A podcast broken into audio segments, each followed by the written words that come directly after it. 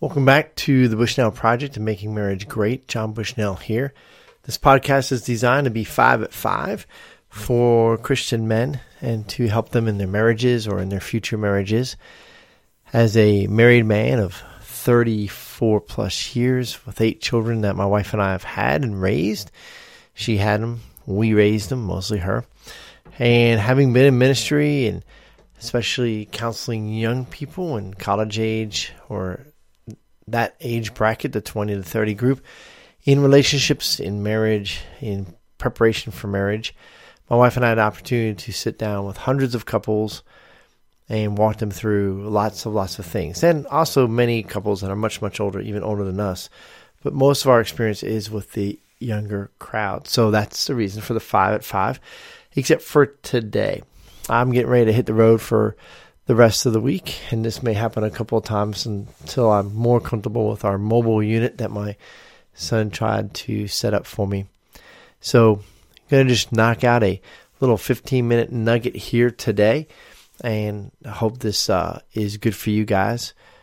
Or, of course, you can listen to part of it whenever. So looking at the Christian Complete Armor and thinking about what is some practical things, and my son Tim is always telling me, Dad, you got to be more practical. You're saying some of the same things over and over again. And yes, I do. I say it a lot. So looking at what we just read in the Christian Complete Armor about putting on Jesus and how to get practical with that, it's really how we respond. How do we respond to our wives? How do we respond to our boss? Or how do we respond to those who work for us? How do we respond to other people, people in need, people who are always in need, people who are prideful, all the different things that we might be encountering. So I want to encourage us in some of that. And it's the preparation, right? You know you're getting ready to come home from work. Think through, pray through, okay, what has my wife been going through today? What's going on? What's the weather like? What she dealt with? And right now I've got a broken garage door, so the automatic garage door opener is not working. And so I try to get up and it's rare because it's on a Saturday where she might be going off to work. So I'll get up though and open the door for her and put it back down so she doesn't have to. Simple things like that. I know that my wife appreciates it. Of course, I think she would really appreciate it if I would get that stinking door fixed, right? So there's that aspect of it too. It's all the little things that we can do, but all the little things along the line of what our wife loves. So knowing her love language, but preparing. So as I'm getting ready to come home from work, how have I prepared to greet my wife? How have I prepared to love my wife, to cherish my wife? What are those things that I've done? Getting ready for bed at night, what are some things that I can do that help my wife know that I love her, that I've been thinking about her? Waking up in the morning, how I pray for her, how I try to be quiet so I don't wake her up. There's lots of things that we do, even in how I take care of my body. Because it's really her body, right? So taking care of my body, there's lots of aspects of me. I love ice cream. Just love ice cream. I love Coca-Cola. But these things aren't really good for my body. So I've really, really cut back on a Coca-Cola. Ice cream's a different battle. Not sure what's going to happen there. But I've definitely cut back on soda altogether. Not that I don't ever have it, but I have really cut back, probably 95% cut back on that area. And once in a while, I will look at the ice cream and go, I don't really need that. I might want it, but I can do without. And because I love my wife, right? So these are the reasons why we do it. It's not to, sometimes selfishly it is to get my way or something like that. And I need to rethink about it. That was just selfishness, right? It's not really the agape love where I lay down my life for my wife, which is what Christ has told us to do. So what are you doing to prepare for the rest of the week? What are you doing to prepare for the upcoming weekend? If right now it is coming up on Valentine's Day. So if Valentine's Day is a big deal to your wife, then it needs to be a big deal to you. So Valentine's Day to most women, I think, is a big deal because it's a big deal by our culture. So how you treat her, if you treat her like every day is Valentine's Day and she always feels loved and cherished, then the 14th of February won't really matter.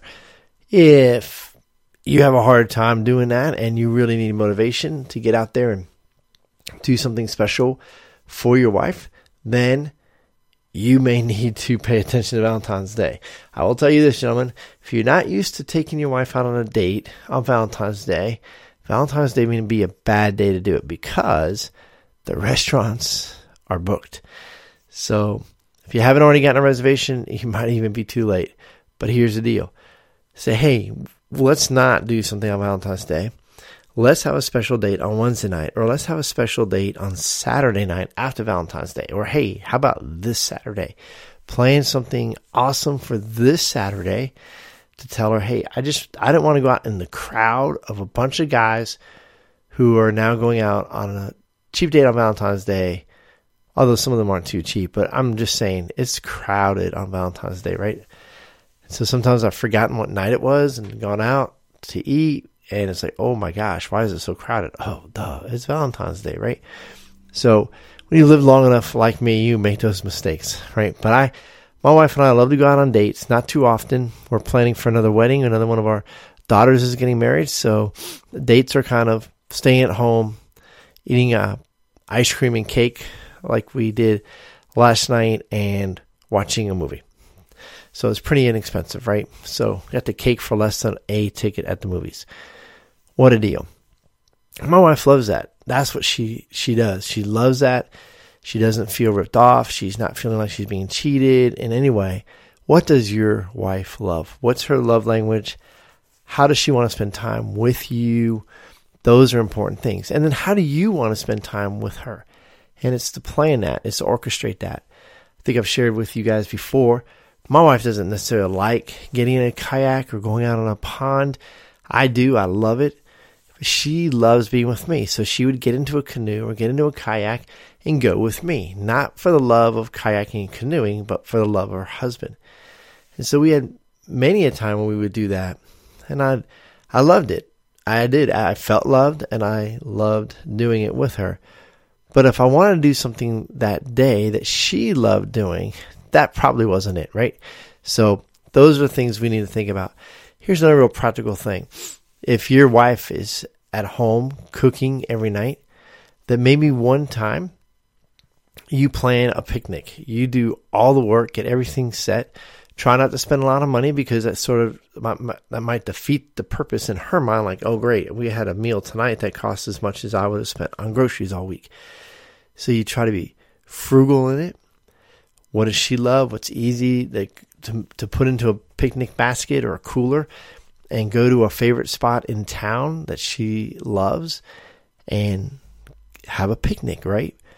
Now, where I live, you're not going to have a picnic this time of year. But I know that some of you that listen to this are in much warmer climates. So we could go ice fishing. Not that she would ever want to go fishing, much less ice fishing. But I'm just saying that's the climate I'm in right now. It's cold. I think our wind chill right now is negative 36 or something like that. So we're not going to even see 0 degrees for the next 4 or 5 days. It's just lovely, lovely weather. And so just encourage you guys, though, depending on where you live, to be productive in your thinking about what to do with your wife. And I can fall way short of that. It's not something we do often, but we need to do it. And we probably need to do it more often than we do. I know I do. You should too. So just to think through that, maybe challenge yourself with a couple of good friends to say, hey, hold me accountable to have one really awesome date with my wife every month, to try to take her out on a date at least once a week. You know, if you go out on a date at least once a week, you're going to probably have some pretty good dates, right? You're also going to have some that aren't really great.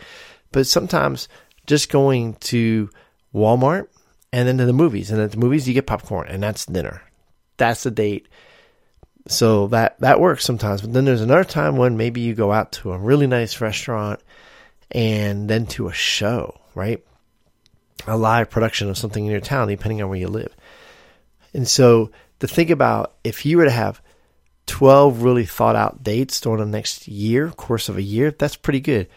But you hit it out of the park on those 12 because you went out on 48 other dates as well, testing different things or just spending time with your wife and talking. So we had a Saturday not too long ago. Well, it wasn't this Saturday, but last Saturday, where we really got to spend a lot of time just together. And we weren't rushed to do some things. It might have been Sunday after church, and we had snow, and our life group got canceled. I forget now, but it was last weekend, not this weekend. And we just had a lot of time together. And my wife really, really loved it. Just having that time.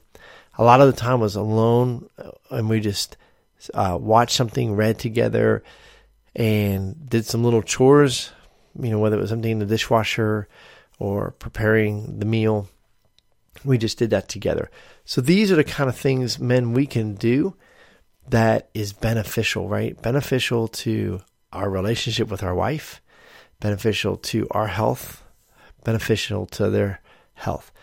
And so just to plan ahead, what are you doing for Valentine's Day? That's one thing. What are you doing for an upcoming weekend in March? What are you doing for an upcoming weekend in April? What are you doing for an upcoming weekend in May? What are you doing for a special night out this spring or during this winter?